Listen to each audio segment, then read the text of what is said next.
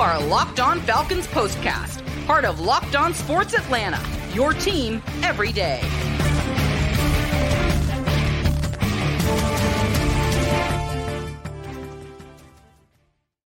Welcome, everyone, to the Locked On Falcons, Locked On Sports Atlanta postcast here on Locked On Sports Atlanta. Of course, Aaron Freeman here of Locked On Falcons, joined by Jarvis Davis of the ATL Day Ones podcast on Locked On Sports Atlanta. And we are coming at you guys immediately after the thrilling, exciting uh, revenge game in which barn burner of a game took down the Tampa Bay Buccaneers. And Jarvis, you know, to me, I, I know there's going to be a lot of probably people in the chat and in the comments talking about meaningless wins or whatever. I enjoyed. Yeah this Sunday. It got off to a little bit of a slow start. You saw some positives for the, the offense early in the game. I think Desmond Ridder had like 25 yards passing in the first half, but then winds up with like 199 yards passing in the second half, two touchdown passes. You know, second half, Desmond Ridder. you know, I, I, tweeted a joke like he's better than Mahomes, but like he, he is basically like it is night and day different. You know w- what Desmond Ridder looks like once they make those sort of halftime adjustments, and we really saw that uh, here. He got his first two touchdown passes of his NFL career and really, you know, helped this Falcon team uh, find a way to pull off this comeback against Tom Brady of all people. You, you, you love to see it, right? Absolutely, man. When you're talking about uh, for Tom Brady going under 500 for the first time as a starter in his career, that is absolutely amazing. The Falcons getting the dub against Tom Brady, you know, like all that stuff. Just that stuff matters, man from a pettiness standpoint, from from just making sure we keep up with those insignificant stats standpoint, yes, that stuff absolutely matters. But all seriousness, though, man, when you think about the trio, right, the trio that you uh, all offenses look for, that quarterback, wide receiver, and running back. Like we saw, it was on full display today. When I was, I actually was crunching some numbers during the game, and you know, people, you know, kind of looked at me kind of crazy because I tweeted out, I was like, man Drake London would have had easily had hundred balls this year if he had a, if uh, if he had Desmond Ridder as, as his quarterback. And I I think he had like 36 targets, 25 catches for 333 yards in, in the last four games of the season. That is a very nice clip from a four game standpoint. That is a very, very good number right there. So I think that when you see those guys going out there and, and, and doing their thing as rookies, you got to be excited, guys. I'm sorry. Like, I, I, know a lot of people want the Bryce Youngs and the CJ Stroud and y'all in love with all that, man. But we think we're talking about 2023 and trying to get a winning record. And if what we saw today is uh, any glimpse into that 2023, I'm cool. I'm ready. I'm ready to roll. I'm ready to see it. Yeah, Drake London finishes with eight catches, 120 yards. Uh, Tyler Allgeier with 135 yards in this game, rushing on 24 carries. He goes over a thousand yards, then breaks William Andrews' uh, record, franchise record for most rushing yards for a rookie in a uh, season. Uh, you know, I think beats it by about 11 or 10 yards or something around that number. Yep. Um, so I agree with you, Jarvis. Like again, you know, there, there will be a lot of conversation about sort of what you know the Falcons do at the quarterback position. There'll be, I'm sure, a lot of conversation about people saying, "Oh, they beat you know the Bucks scrubs or whatever." But look, the Falcons need all the help that they can get yeah, when it comes man, to rebuilding this offense. They're in the start of a rebuild, and we've seen glimpses of this offense cooking at a high level without Kyle Pitts. So you're, you know, you're excited to see. oh yeah, I forgot about him. yeah. you know? Oh yeah, I forgot about that dude. so like you know, th- there's there's a nice little foundation that they have. It's obviously no one's going to sit here and, and, say, hey, this team is ready to, to go out there and win shootouts with the Kansas City Chiefs or anything like that.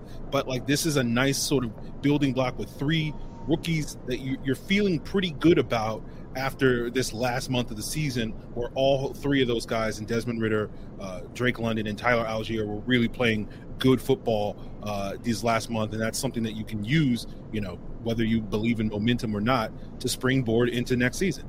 Yeah, man, and and that's the thing that that's all you wanted, right? Because we are obviously with no chances of being in the game, going into the playoffs. The Bucks already had a division clinched. I think there is some things that you had to really look for coming into this game, and that's what is what we've been talking about in these last few podcasts postcast, excuse me, since Desmond Ridder took over as a starter. We want to see improvement from game one. He looked a little rough. Game two, we saw a little bit of improvement. Game three, we started to see the spread the ball around a little bit more. Game four, he got a couple touchdown passes in, and we saw him do the same thing that you talked about before we got started with this thing. That second half, right? Like you talking about third downs, making good throws on third downs, avoiding pressure. You know, because hey, the offensive line isn't perfect, and that's still a work in progress as well. So he was able to avoid pressure, keep his eyes downfield, make the throw and then let put the ball in the hands of his guys so they can make a play. So, and that's exactly what he did. That's all you can ask for in the quarterback. So, like you said, he started off really slow in that first half, and then the second half, man, he started to see, dare I say, Ridder time.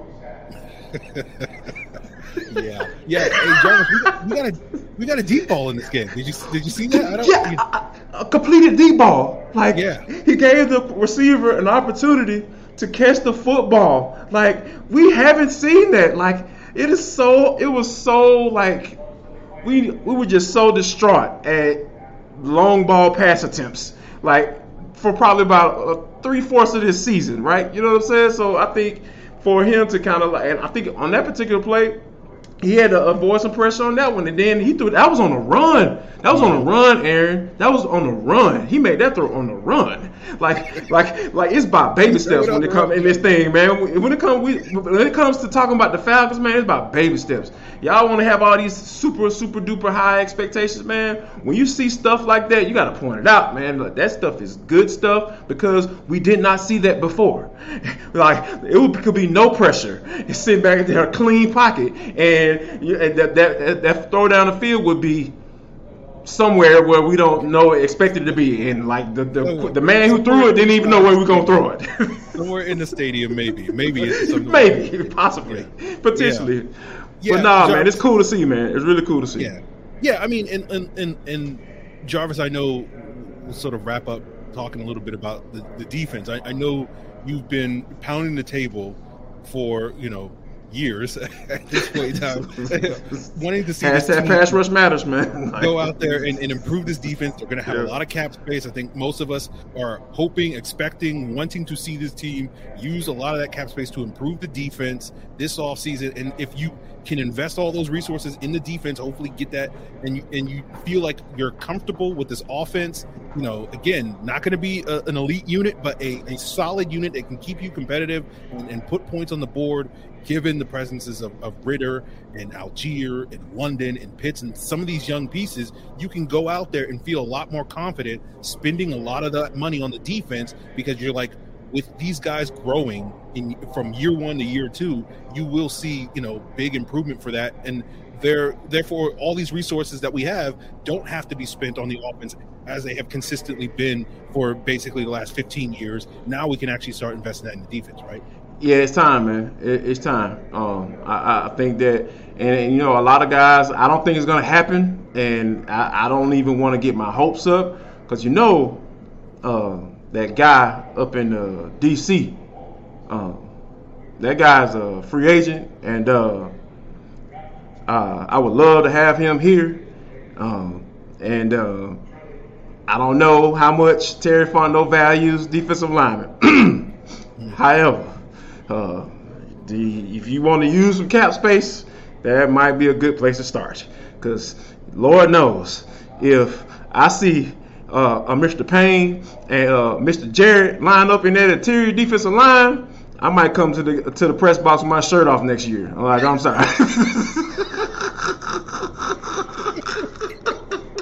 All right. We're wilding here at the end of the show okay. All right. You guys heard it, man. Jarvis making promises. You know, let's see. Let's see what Terry could do to make that come true. You know, money on, on Daron Payne. I was a little worried when you said that man up in DC. I was like, is, is he talking about Joe Biden? But no, no, no, no, no, no, man. We don't. We gonna stay away from politics this show. We, don't like, we ain't gonna. Not this time. Not this week.